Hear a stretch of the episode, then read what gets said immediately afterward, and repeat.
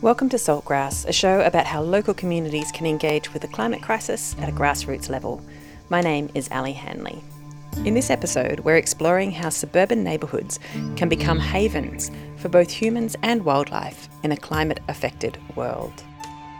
Cassia Reid and Ada Nano are both ecologists who are members of the Castlemaine Institute, which is a local climate focused hub of activity. They've been developing a program called Wilderhoods that helps neighbours come together, learn about the land they're on, and how to turn their nature strips and yards into places that birds, bees, and lizards would want to hang out in. This is all while connecting with neighbours and creating climate resilient spaces that work for humans, plants, and animals. I caught up with Ada and Cassia in Cassia's backyard late in 2022. We sat under a tree, and at one point, a butterfly landed on Cassia, and at another point, she was the recipient of some bird droppings from one of the many birds who decided to hang out in the tree above us. You will hear neighbourhood sounds of vehicles, birds, and wind in this episode. We did our very best not to include the sound of her neighbour using his chainsaw and whippersnipper. Lucky for us, he only worked in short bursts that day, so we paused until it was finished. As much as including that would have been a much truer audio portrait of her neighbourhood, it would have been very hard for you to hear us talking. Before I share that chat with you, I want to acknowledge that this episode of Saltgrass and all of the activities that we describe have happened on Djara country, the home of the Dja Dja They have been ecosystem guardians and custodians of this land for countless generations and continue to lead the way and generously share their wisdom on how to live better here. I give thanks to them and honour elders past and present. Always was and always will be Aboriginal land. Salt, salt, Salt of the earth. Salt, salt, Salt. Grassroots. grass, Grassroots. Grassroots. grassroots, Grassroots. Salt of the earth people. Grassroots change. Saltgrass.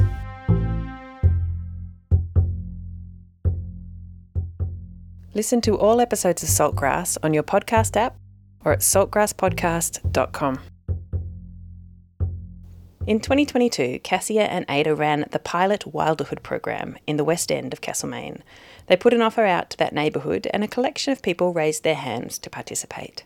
This group then attended the workshops Cassia and Ada ran and subsequently took the first steps towards enacting what they had learned by having an ongoing series of working bees on a different person's property each month. And they're still going at it. They had one just recently. I went along to one of these working bees in late 2022, and at the end of the day, I sat in my car and recorded this. I've just come back from a Wilderhood working bee. It was actually really delightful. We were there from two o'clock in the afternoon to five, and we spent some time chipping away at some lawn and weeding around some existing natives that had just sort of sprung up there, which is really cool. And then we mulched it with a bunch of straw. And one of the members of the group said, You know, I've got some Diggers Speedwell in my garden. We could just bring some cuttings. And ended up dashing home, which was just around the corner, and digging up a few little bits and pieces so that they could bring it back to the place we were working on and, and we planted them. And it was wonderful. We got a fair bit done, which is always the case when you have a group of people working together. You get so much more done than you could on your own, and it feels easy. Part of it is because you're chatting with people as you're working, and so you're not just focused on the labour of it. And you've got people to ask questions of and bounce ideas around with, so you're not dwelling on what to do. Yeah, it's just that conviviality of being amongst lovely people. And I looked at the group at one point and I thought, oh my gosh, this is just so beautiful. And it was a beautiful sunny day with a lovely cool breeze. It was perfect conditions, thanks very much, weather. But we had retirees and we had young parents and we had young children. Every stage of life was represented there. We had these two most gorgeous, very cute toddlers. Also, a tiny puppy who was the cutest with razor sharp teeth, of course. But I don't mind being needled if the needler is very, very cute. Yeah, it was it was really delightful and it was nice having Cassia there because she could answer all the questions anyone had about what plant is this and is this worth keeping or should we consider that one to dig out. And it was nice to see the growing community of people. Some of them didn't know each other very well at all, but gradually across the afternoon they're just chatting or listening to other people chat and getting to know each other. And you can see that over time, a group like that, if they keep meeting, will just develop a nice little community. You know, you just know your neighbours a little bit better. And you know someone, you might be walking your dog down the street and you know them well enough to wave now instead of just walking past and trying not to look nosy as you look at their garden or whatever. You know, it's it's a lovely thing. Community building and someone brought out a big bag full of lemons and said, "Please take some of these." Marg had baked a ginormous, beautiful lemon cake and offered us cake and tea with some yogurt on the side, and it was all just really nice. It was really nice. Yeah, lovely people.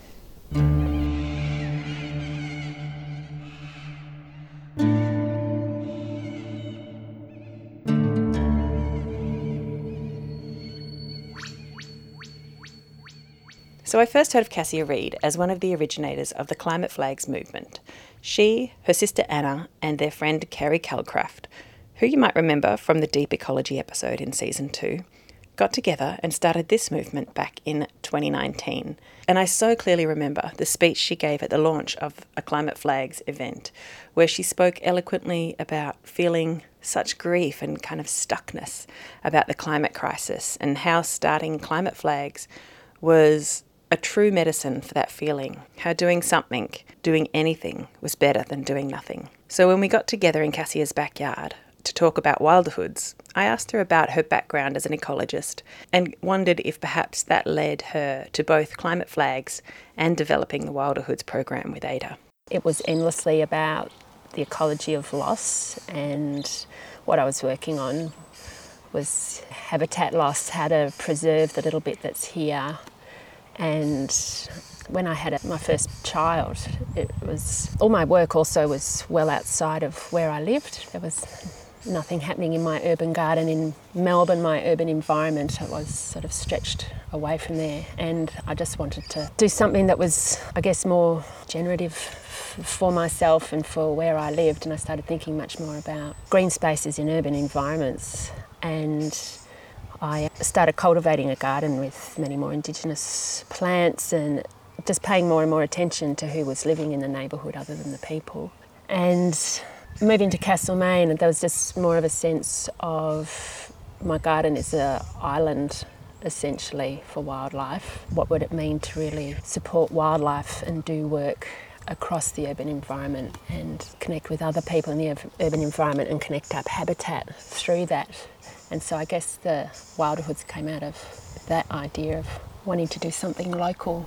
Climate Flags is part of that story of Wilderhoods and vice versa. And I guess just really working at the forefront of recognising the ecological degradation that's happening and the force of climate change that's overlaying on all the other pressures on our natural systems and hot summer nights, that's sort of the time you lie awake fretting and feeling anxious about the future and the future of your children and the future of the natural places you love. And there's this burning desire to do more and act more and feeling really stretched as well.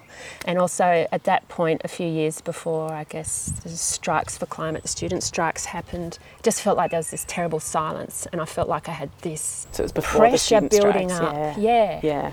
And but you feel like you're the barbecue stopper wanting to talk about climate Yeah. change and you bring so much pain to it as well. Yeah. And I start my sister was feeling the same, my sister Anna, and we spoke about what we could do and I think it was initially about gathering sort of letters and people writing letters about how they were feeling, and then thinking about our kind of creative outlet for that, creative outlet for people to start talking and communicating. And then thinking about how could you display the letters so they reached other people and then started thinking about flags and prayer flags and this idea of the prayer flag and that these letters were like a prayer. And then thinking about putting them together was a way to get people in the community doing something creative together, you know, working with their hands and conversations could start happening naturally when you were doing this work. So we gathered sheets from op shops and cut them up and had these sewing bees, and, and people could start talking about climate change together. And then we would go out into the town and set up tables and just give people in the town an opportunity to write a message about climate change. And we would sew them up into these banners, and we ended up putting them up in windows around the town, I think, for the Arts Festival, the Castlemaine State Festival. And they also flew during the Fringe Festival as well. Our first flags were sewn around the time of the first strikes, and we flew them at the strikes. We got some big bamboo poles, and they were sort of fluttering above the students, which was really That's lovely way. amazing. to- Yeah. so another really powerful part of the project was we took a photo of everybody with their flag and we made a gallery. We made a website and a gallery and you can just look into the face of each person holding their message. And so we made a website to expand that and to put the activities on a map.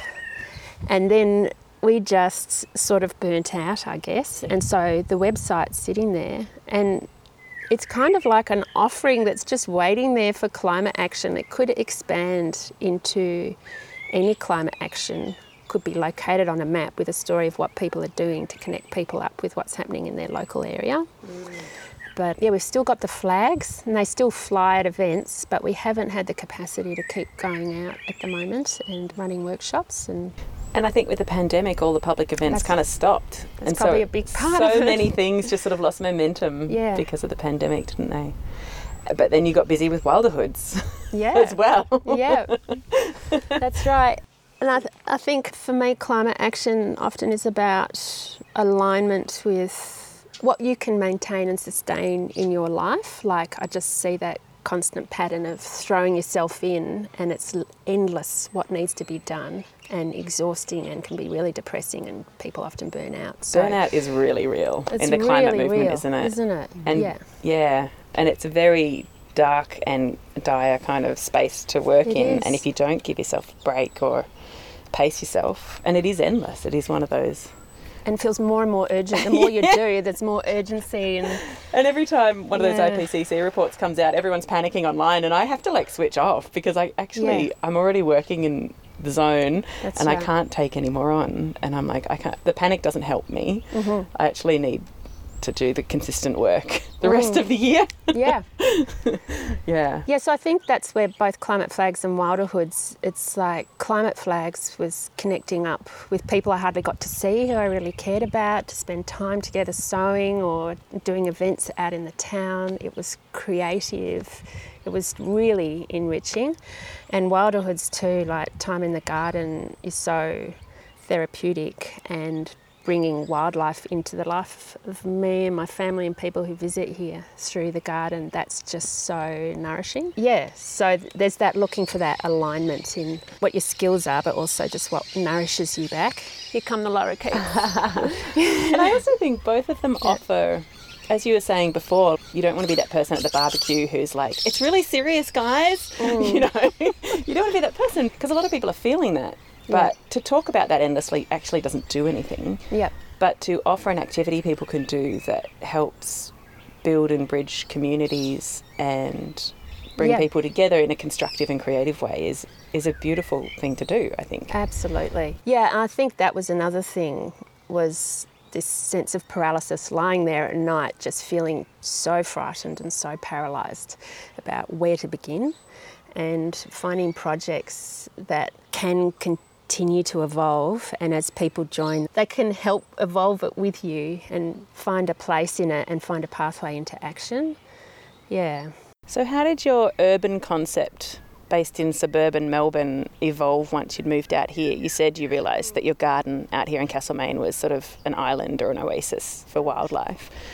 Talk me through how that developed into developing a whole program and trying to get community involved in Wilderhoods. I think initially there was just wanting to teach people about what they could do in their own gardens and what are the habitat elements they could add to their garden. But then wanting to find a way for neighbourhoods to work together so that individual animals and species they, they need larger areas than a garden and how can you kind of extend that across the neighbourhood. So I think the idea really just came into my head about making it at a neighbourhood scale and then talking to Ada about what would that look like. How could you have a neighbourhood working together to come up with a restoration work within the neighbourhood, create habitat in the neighbourhood that a neighbourhood would welcome and enjoy and appreciate. I think people can be really opposed to, say, a bush garden because they find it scrappy or they're worried about wildfire risk And snakes. and snakes. so I guess we were just thinking a lot about what are the barriers to habitat creation within a neighbourhood and how can you work in an area for people to think about what would work, what what's the sort of maximum that they could introduce into the neighbourhood that still respects that particular place and the needs and desires of those particular people. So I think mm. that's where it came from. Well, we met like a couple of years ago, and we met up with Jess Drake, who you've interviewed, and we put in a submission together for the Mount Alexander Council declaring a climate emergency about urban habitat and worrying about tree death because it was at that sort of really dry, droughty time. And I come from New South Wales and on the New England tableland, and at that time, the drought up there was so severe. Like they lost just swathes of native plants and bush in, in the gorges, and it was really distressing. I felt like a really, I don't know, it just was feeling it a few years ago. There was this really dry and hot and tree death. And we had the giant fish kill because the rivers d- didn't have enough oh, flow. Like there was this accumulation of environmental factors that felt really mm. severe mm. Yeah, on the dry end, as opposed to this year where everything's in flood. That's right, drowning. yeah. Yeah. And I remember because we met at a cafe and talked about what we were going to put in that submission, and I remember Cass bringing up Wildhoods then. I guess we just started meeting here in her garden and talking about it. The other thing was I was doing some work on trees for urban cooling and shading and thinking about yeah, green spaces and how important they are with climate change and heat waves. And I was doing some work with a colleague, Meredith Cosgrove, sort of modelling tree survival in future climate in 2050 thinking about climate change, it's about creating habitat for people and for wildlife at the same time. And I saw in my own garden during that really hot, dry, intense time that birds were actually moving into the garden to forage because this is where some of the water was in the landscape. I was watering my garden. There was insects, there was seed, and there is a refuge here for them. And you can also create a refuge for people at the same time, cool spaces that we all need. So mm. I think that was part of the story too, thinking mm. about climate change in the urban environment. It's a, it's a win-win.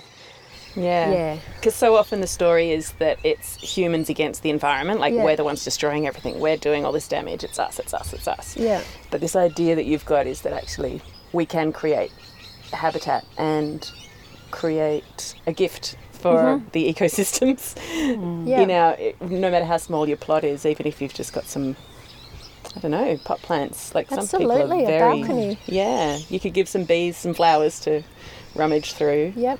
Yeah, well, I'm on a block. We're living in a tiny house that's about to be subdivided, and we haven't really planted many natives because we're going to build.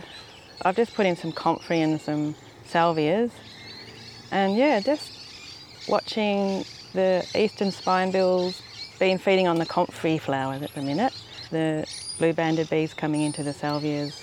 You can create habitat. Just with one plant. Yeah mm-hmm. Yeah. or even a resource that might not be available in the bush. So it's enabling the survival of maybe individuals or populations mm-hmm. through harder times. So, yeah. And I guess the project, in terms of supporting people to come out of paralysis and to support people who are in grief about the world or feeling incredibly anxious, it gives people something really concrete that they can just be doing right at their back door. So I think that's been a big part of our conversation as well, hasn't it? Yeah, absolutely. and also recognizing, you know, the climate crisis isn't just about carbon emissions. It's about our disconnect from the natural world. And it's how can we give people points of connection right where they live? Many of us rarely get a chance to drive a long way out to a national park. It can be a mm. luxury to have that sort of nature connection, but what can you do like right round your back door that gives mm. you those m- moments of wonder and connection and, and taps you into seasonal change and lives outside human lives as mm. well. The, the joy in that. Yeah, we've got one activity in our workshop series that's about that, just inviting participants to go and sit in their garden for 10 minutes or on the verge or in a park and just observe what they see and how they feel before and afterwards. And yeah, we've had some pretty lovely responses to that in terms of what people have actually found living in their backyard. So what they've observed in that time. yeah, From ants or, you know, native bees or little lizard, but also how that's made them feel and how sometimes it's been a profound experience for people to just stop and, yeah, be still enough to observe what's going on around them and, mm. yeah. I've been teaching gardens for wildlife over in Hepburn Shire and just getting people early on in the course to sit for 10 minutes. This idea that Ada brought to the project of the sit spot for 10 minutes. And it's profound for people. It, it always sort of surprises me, but then, yeah, I'm rushing around too and don't often take that time to sit. But, but my last class, an older man said, I do a two hour walk every day in the bush, but you know what? I've never stopped and sat and just looked, and it's completely changed how I see things. Just that quietening and slowing, and yeah, No destination. Instead of like going from A to B through the bush and getting your kilometres Yeah. in or whatever you're doing, your steps. totally. Or even when I'm walking, I'm often walking the dog, and so I'm focused on, oh, don't chase that kangaroo, come back here. Yeah. you know, oh, there's a dog coming, I better, you know, manage her. And, you know, it's a really different experience to just absorb what's around you. Yeah. And a lot of people, you know, mindfulness has been all the rage for quite some time, and it, there's definite benefits to it. But a lot of people struggle with meditation. But if your challenge is to sit and actually just uh, with your eyes open and look at what's happening, Mm. it's a kind of meditation without being too mystical. Do you know what I mean? Like it's a, it's a it's a attention giving exercise, but it's it gives you something to do. Yep. Mm. And the tuning in with different senses, that's what we encourage as well. And I just noticed that with myself. I'm very visually oriented and, and I'm often looking at the detail on the ground as I'm walking around. And then if I remind myself, oh, look up and oh wow, there's birds. It's not just flowers on the ground. And, and then, oh, use my ears. Oh wow, there is so many people speaking right now. And I might mm. have been in my head for like 15, 20 minutes. And then I just suddenly tune into another sense and a growing awareness of who else is in my neighbourhood that I'm sharing it with. Animal wise. Animal wise, I always talk about the animal neighbours, that's who I mean. Not that you can hear your neighbour's conversation, but that those guys behind Yeah. us are chirping oh, Yeah. relentlessly. Yeah. yeah. Yeah, no, that's great. And so, talk me through a little bit. You've recently done sort of a pilot project in the mm. West End where you invited people to come along and participate, and then you guided them through several mm-hmm. stages. What's that looked like? How did you format that? So we had in the end four workshops. It was going to be three, and COVID and Ross River virus extended it. I got Ross River this year, yeah, moving south with climate change. Got it in Castlemaine. Yeah, so we had people come for, they were two to three hours, the workshops, and we took them through this process. We sort of came up with a whole cyclical process for wilderhoods, starting with foundational conversations. It's really important getting the neighbourhood together that like everyone comes from a place of respect for everyone else and what everyone values. So starting conversations about what people value in their own garden. Maybe someone really values their grandmother's roses. You know, maybe people just need something really simple and easy to manage. And, and maybe there are the people who love a bush garden that other people are finding a bit challenging. But just to really hear what people care about feels a really important foundation. Hmm. And then talking about the place quite deeply, about where we're working. So we do a story of place, understanding the Indigenous people here and their history here and the history of invasion here, and then the transformation through that of for people and land and Through the gold fauna, rush, through the gold rush. yeah. Yep. And then understanding the geology, the vegetation, what are the main drivers for why this place is like it is. So these this is Yeah. like a three hour session or is this Yeah, this- like this was the This first sounds like it could be session. like a whole course at Oh, yeah. university.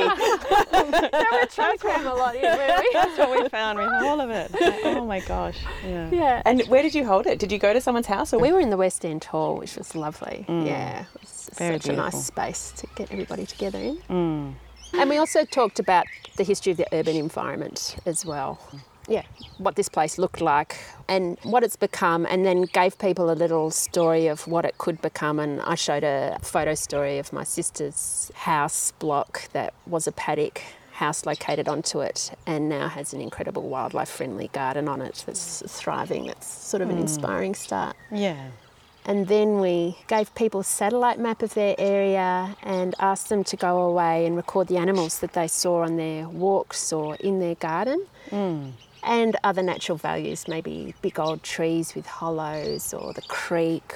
Patches of remnant vegetation or planted natives. And then the second workshop, that was a really lovely one. It went really well. We printed out the satellite map really big and gave people little stickers and they could locate all their animal observations and record that and also outline important native gardens or just any corridors or waterways or important natural places that would support animals. Yeah, and I think it So was empowering because we also looked at the records of animals from the Atlas of Living Australia and we printed those out, and then we had another list from Margaret Panther, Panther, yeah. of observations she she's made in the West End area, and then yeah, we wrote down all the species that people had observed, and collectively the number of species was comparable to what had already been recorded. There were only a few species that they'd missed in a way, Yeah.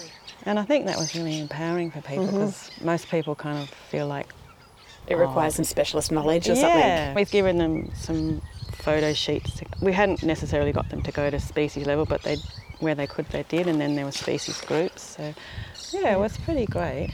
Bats, everything. People came back with microbat populations, and And those conversations were beautiful around the satellite maps as people excitedly shared, you know, oh, this is a roosting site for an owl, or Yeah, you and know, I bet some people had seen the same stories. things, Yeah, and they would have been so excited to say, "I saw that one too." yeah, yeah. It's moving from your garden to my garden, and Better than mm-hmm. Pokemon Go. Come on.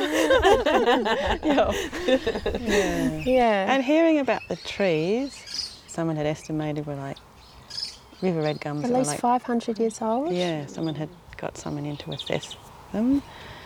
And they had hollows, and there were lots of owls in that street because there were hollows. So it was mm. really lovely. Ada and I then put all of those observations together and we made a map for the neighbourhood that they will then keep adding to, but we collated it all. And then we moved from that into knowledge sharing about how can you create more habitat, what are the elements that you can add to a garden or a neighbourhood that would make a real difference to wildlife and an opportunity for people to really share their local knowledge and skills about their own garden experience, their own restoration experience down by the creek, and that really started drawing out what were the skills already there in the neighbourhood.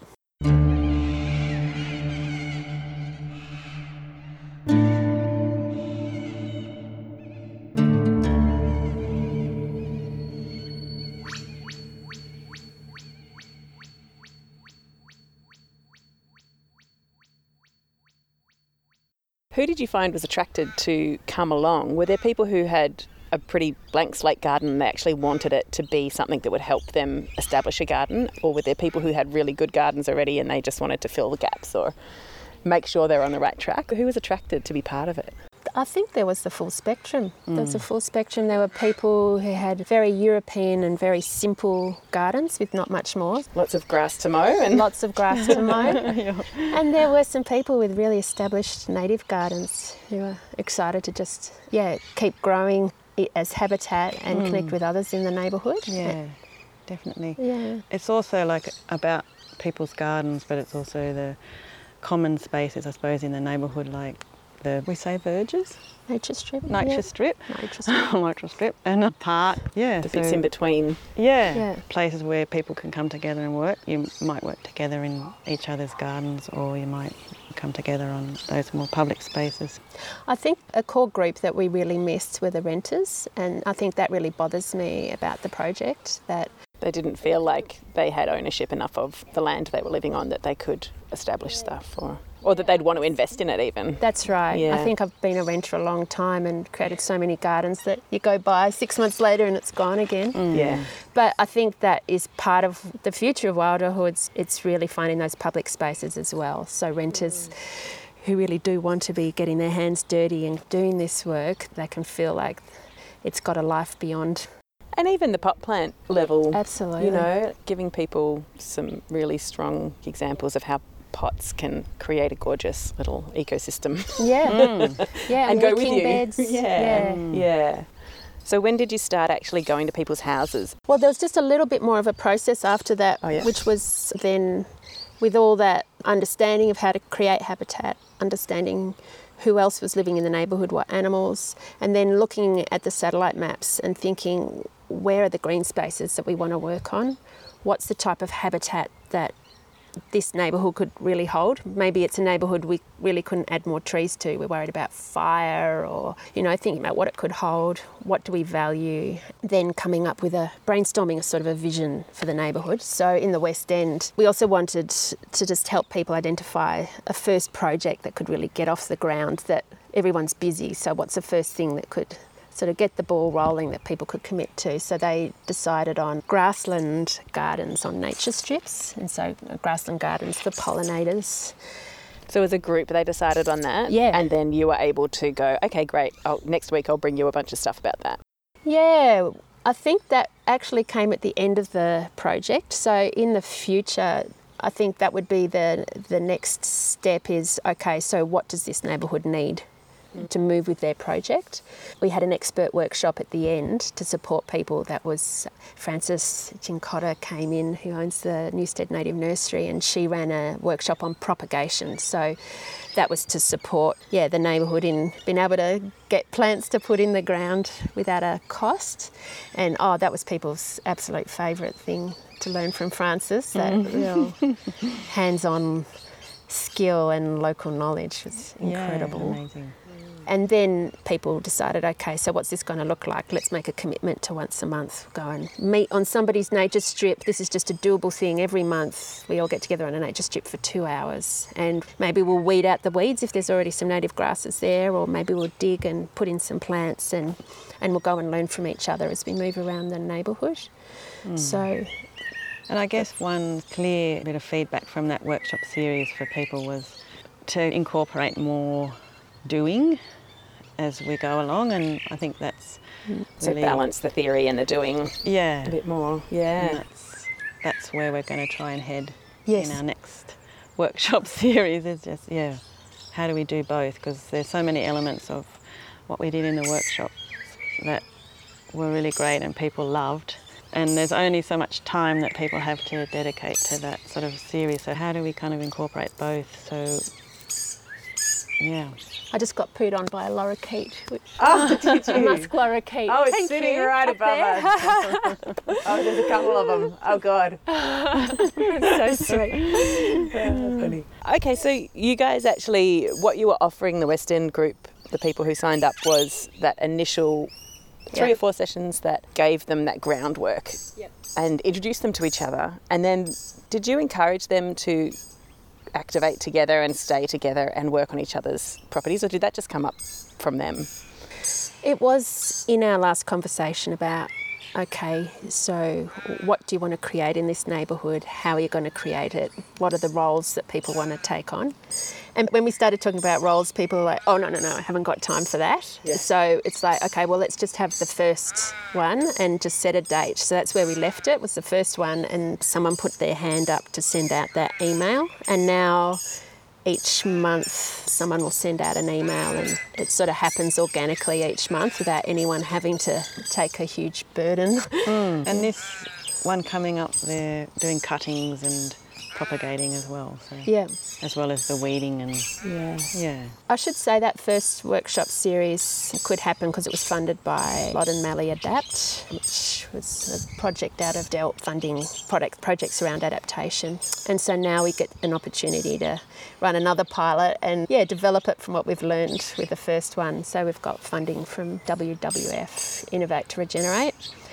And that will also enable us to really develop tools that will help people make a decision about what do they want to create in their neighbourhood and consider things like fire risk. How much habitat can you create and where can you put it without increasing your fire risk? And but also how do you design a plant community that's going to work for you and for wildlife? A plant design tool people can work through quite simply and come up with a bit of a, a plan. Yeah, great. Because I've got a few themes like the grassland or a shrubland or a woodland with grassy understory or Yeah. tiny forests. Yeah. Because people are kind of a bit inspired by tiny forests. So Yeah. the idea is that people kind of come up with a theme and the theme might include, well, their planting for their neighbourhood might include all of those elements or maybe they want a big corridor of shrubs through the Yeah. neighbourhood to provide habitat for small birds. That small birds are in a bit of trouble for some species and need extra habitat and Yeah.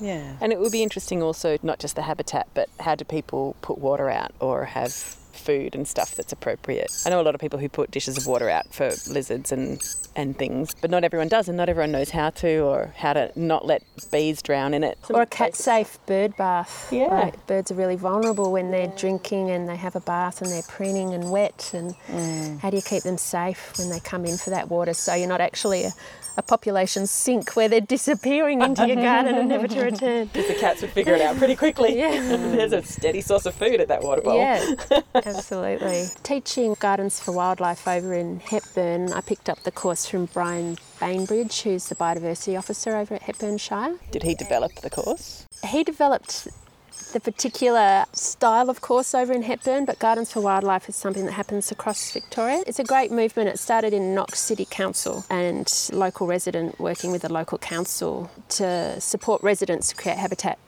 for wildlife and how to train up people in the community to be mentors to then go out to other residents and teach them how to make a wildlife friendly garden. And so each council area has its own sort of way of training up the mentors. Yeah, yeah, it's really great. So yeah, Brian developed this course also with Jill Teschendorf, who's written a book called Grow Wild, and it's about habitat gardening in the Hepburn Shire. Anyway, one of the key things that they come up with is the habitat mandala that a mentor can take out into somebody's garden and walk around the garden and identify elements that you could easily add, elements that are there for wildlife, elements that are missing, and what could you add. And it's just this lovely mandala rather than getting a long list of notes. You can just work around this mandala and make your notes on it, and the mandala just has things on it like a cat safe bird bath. Have you got different vegetation layers? Have you got the, the canopy, the shrub layer, the ground layer? If they're not there, which ones could you add? Have you got rocks for lizards? Brian calls them lizard lounges. lizard lounges? Nice. Yeah, nectar for pollinators. nest boxes or nest Yeah, hollows. or spiky shrubs for nesting birds. Mulch that is full of insects and larvae that then feed the food web, feed the birds, feed the lizards, feed the frogs. Bare Um, ground, bare patches for our native bees. Yeah, to nest. So Ada and I took the mandala and we keep adding to it and it will just keep evolving, won't it, as mm. it moves through different courses and with different people. It's really nice because it's really accessible starting point. So people who also feel like they don't know a lot about wildlife gardening and just with a little bit of training they can take it out and Oh, spot what to add in someone else's garden. Oh, and a pond. yeah. I'd love to have a pond. Yeah. Mm. You should come and look at the pond here. They're Ah. so easy to put in. I'd love to. And within three months of putting in our pond, we had a frog cacophony on a rainy, warm, rainy night, and then there was the spawn the next day. And You don't have to worry about mosquitoes. I love that question because if you put in a couple of Murray rainbow fish, they eat mosquito larvae and they don't eat frogs' eggs. That's great. Never see them, so you don't put them in for having a delightful fish to watch. And you just know they're there because there's no larvae in the pond. If larvae start appearing, then you need another fish. So, what's next for the Wilderhoods? How, how would you like to see it grow? That's that's another thing that WWF are really supporting us to think through. Not only trial it again and develop our ideas and our tools, but how do we sustainably take it out? So part of what we do in this next phase is we'll have some round tables with organisations who might be interested in taking on Wilderhoods and using it and sharing it. So we've been talking to Regen Melbourne who are looking at a regenerative street project and could Wilderhoods feed into that. We'll also talk to Gardens for Wildlife because it's very complementary. We're looking at that neighbourhood scale and how these gardens can all link up and make a decision together about what they want to do. So maybe it could kind of come in supported by councils and give another training to mentors where they could go into streets and run the project in streets. And ideally, it feels really important to us that it's all publicly accessible and the tools are publicly accessible. And yeah, I'd really love to see it online, the tools, and maybe some training as well. So, it wouldn't have to be you guys every time going out and doing those first few workshops with people. People might be able to self facilitate. Is that the kind yeah, of goal? or, or maybe maybe we could, you know, run an online course and we could have ten people from different regions and we could train them up and then provide them with the tools and then Like they the could start running with it. The mentoring model again. Yeah. Yeah. And, and another important aspect is just how to connect people up with, I guess, local experts who know the plants and animals. And there's lots of online spaces where we could sort of direct people like iNaturalist. You can put up a photo of a moth and a moth expert will tell you what it is within the hour and your local nurseries and yeah. Finding pathways online for people to connect up as well feels something we need to explore. Yeah. Oh, that was another thing we did in our workshop was this exercise called thinking like an animal. We just printed out stuff from the internet on different animals like the shingleback lizard, the blue-banded bee, And a blue wren. and a blue wren. And you know, there's just information you could have had a blue tongue lizard, a blue banded bee, oh, and a blue wren. about that. Yeah, that's a shame. Yeah, and we just, you know, we printed out a number of those sheets and people chose which one and we gave them some time to read those sheets and just highlight things about the animal needs like food, water, shelter, mating, dispersal.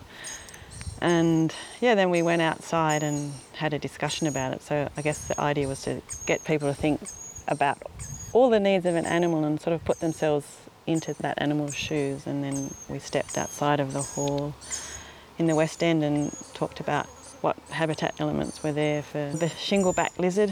And yeah, it was very great and brought out some really lovely discussions about people who had them in their garden already and Someone lost their stumpy tail, didn't they? Yeah. There was a- so much sadness, and they're really excited to think about what they could do to support the stumpy tails and see what was missing there for stumpy tails. yeah. Yeah. I can tell you, you could just all you need is corrugated iron lying around in sheets in your backyard. I've had Yeah. like blue tongues living under those for years. Oh, Yeah. awesome. Well, I think the thing for her was like she read in that sheet that they mate for life, and she had a breeding pair, and one of them got run over, mm. And yeah, so the idea that they mated for life, but you know, if one partner's lost, they can find another partner, and what can she do to really support them in a garden by putting in a lizard lounge and Lizard dating service. a dating service and a lounge? Kindle for lizards. Yeah. So it was kind of good just seeing it. If you just add those few elements, invite something in that you want to see in your backyard. Single shingles, the website. Do you want to talk about how where we want to run the next one? Here? Or? At my house. You've been gazumped. I think we're running it in the street, running directly out of my driveway, which is really interesting for me because it's quite different thinking about your own neighbourhood, I've got to say. Because Yeah. you, you know it, what's and all. Specific neighbours. Yeah. Like not just a neighbourhood isn't that nice, Mm. but there's that person and that person. And There's one neighbour who just hates wattles with expletives attached, and Wow. there's others who just get so excited telling me about the echidna that visited their little water bowl, or it's a, such a mix here. And so, because I know the spectrum of people here, I keep imagining how are we going to hold this conversation and Yeah. carry it through. Yep. and you're also But an feels- insider instead of an outsider Mm-hmm. this time. Yeah, and that's right. I've got to come into it not being too attached to the outcome. Yeah. And I guess people not feeling any sense of guilt if they don't do anything or it doesn't go anywhere or, yeah, they don't want a neighbour kind of poking around looking over their fence to see if they've planted that um, native grass bed that they talked about, you know. Like, mm. It feels really exciting because I think part of the work I'm really interested in doing is work where I live as well. Mm. Yeah, not always talking about out there. So you might run a few more yourselves before you expand again to the online mentoring take Yeah. over the world model. Yep, absolutely. yeah, yeah. It will be a second pilot, and then we'll take over the world. Mm, great. But there's sort of elements to it that we see we can add beyond this project as well that we don't really have funding for or the time for that we feel like will be really important for people because a lot of people are wanting to create habitat or plant natives but they don't know how or they've tried and it's failed. So we're talking about developing planting recipes and Yeah. layout so you might be able to just find one of these at the nursery and it has species and how many per square metre or how many in the area of your garden you want to plant. I think that's probably going to be a really exciting next step. Develop some resources to share. Mm-hmm. Yeah, great. Mm. I like that idea. Castlemaine Institute is working for regenerative economies, communities, and landscapes, and there's, there's a group of us who are collaborators and getting this little not-for-profit organisation off the ground. And I guess the other folk at the institute have been involved in these wilderhood conversations all the way through, and just really supported the concept, got behind it, helped us secure funding. Jodie Newcomb's been huge and she's been part of developing the Wilderhoods ideas as well. It's really powerful just having this local workplace that sees the value in this work and keeps us going with it and has made it possible for us to actually earn a bit of an income while we develop this idea. Mm. I think probably wouldn't have happened without that support. No, so not at all. Yeah, and Wilderhoods is one of the Wararak initiatives. It started before Wararak, but it fits so well within it and has come under that umbrella that's really about creating community resilience and capacity to adapt to climate change through creating more resilient neighbourhoods that will support people and wildlife. But it's another avenue for people to work together, connect up, and be able to support each other so we're more resilient to the hits that are coming.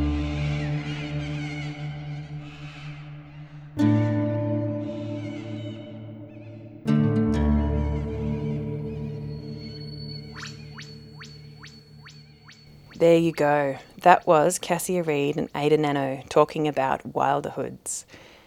Links to their project and several of the other things we spoke about in this conversation can be found on the episode page on the Saltgrass Podcast website. Don't forget to get your Saltgrass ethical t shirts, hoodies, stickers, posters, and puzzles. There are new designs all the time, so keep checking out the merch shop. You can find that, of course, at saltgrasspodcast.com and click through on the merch link. For those of you listening on the radio, please note that you can listen to all episodes of Saltgrass on your preferred podcasting app or at saltgrasspodcast.com. You can follow us on all the socials and you can subscribe to our email list to get reminders and updates about the show. This program was made possible with support from Main FM and the Community Broadcasting Foundation. Find out more at cbf.org.au. My name is Ali Hanley.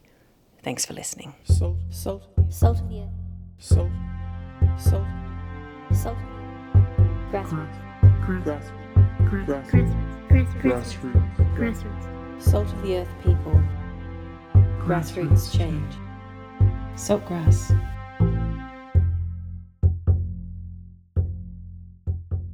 Listen to all episodes of Saltgrass on your podcast app or at saltgrasspodcast.com.